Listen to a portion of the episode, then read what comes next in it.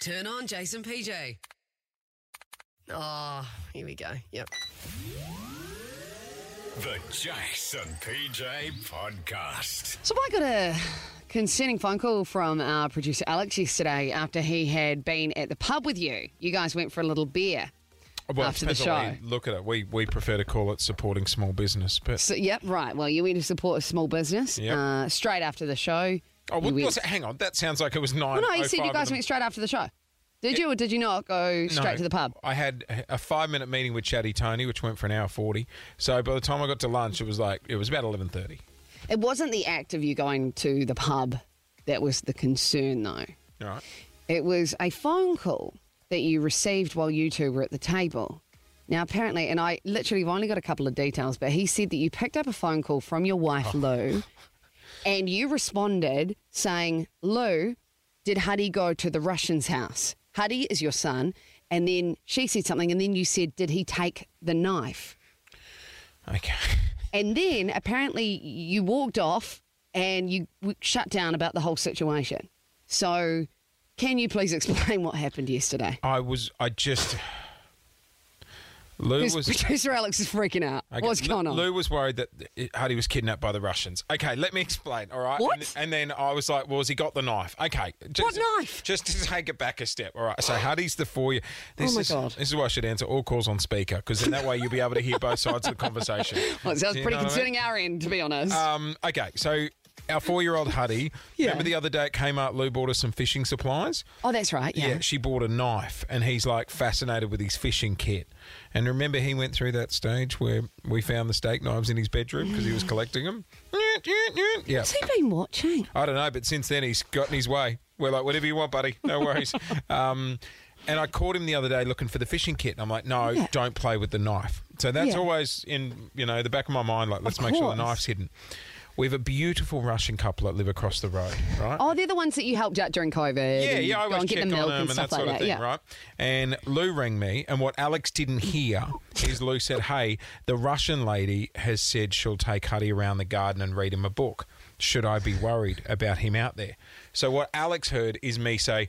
No, the Russians aren't going to kidnap him. So that was I was referring to the nice Russian Right. neighbours, right? Okay. It was just me going like, ah, a bit of bants, and Lou's like, oh, of course they're not going to kidnap him. But obviously he isn't hearing that bit. He's just hearing me go, get him back from the Russians. And then the knife bit was me going, I just thought, oh my God, he hasn't found the fishing knife yet. Because Lou Yeah. said what you didn't hear on the other end. She was like, Huddy was playing with the fishing gear this morning. So I said, oh God, he doesn't have the knife. So out of context, Yes, it does sound like the Russians are trying to kidnap Huddy and he's got a knife so, to, for self defense. It sounds like a made up story. I'm not sold. No, no, no. That's exactly what it was. He's there is not two old What are Russian you doing people down your street? being held hostage by my four-year-old with a knife right now. Everyone is safe. It's Jace and PJ. Just before the break, we were just chatting about how my four-year-old was um, taking the Russian neighbours hostage with a knife. Um, he wasn't. I'm worried about that kid, mate. He's honestly a mini you. well, I just got a text from Lou saying she found Yeah. Oh. she found found the fishing knife in his room this morning. So we've got to find another hiding spot for that. Do you not have like a vault? A what? Do you know he's like a, a safe place that he can't reach? No, they climb, mate. They're like Oh bloody monkeys at the zoo. Honestly, you It's wake up. Stressful. You're walking like we we're laying in bed the other morning, and I could hear the chair being moved through the kitchen, and I'm like, babe, he's mo- he's moving the chair. Like they're going to climb up in the pantry and get He's something. already outsmarted you. oh, Lou was like, you, you want you want to get up? And I'm like, no, you. She's like, no, let's just sleep in. So we just hope for the best. Oh. it's not just my kids. Other people have crazy psycho kids too. My little sister, actually, we went into her bedroom one day and she had a knife, a list of our names, and a hammer. Oh, it's the hit list. That's Oh what freaked me out. All of our names in an order with Oh, hang like on. the numbers next to them. At what order were you in the Oh my list? God. I think I was like third. Oh, okay, so you She got a bit li- of time. Yeah, she likes you.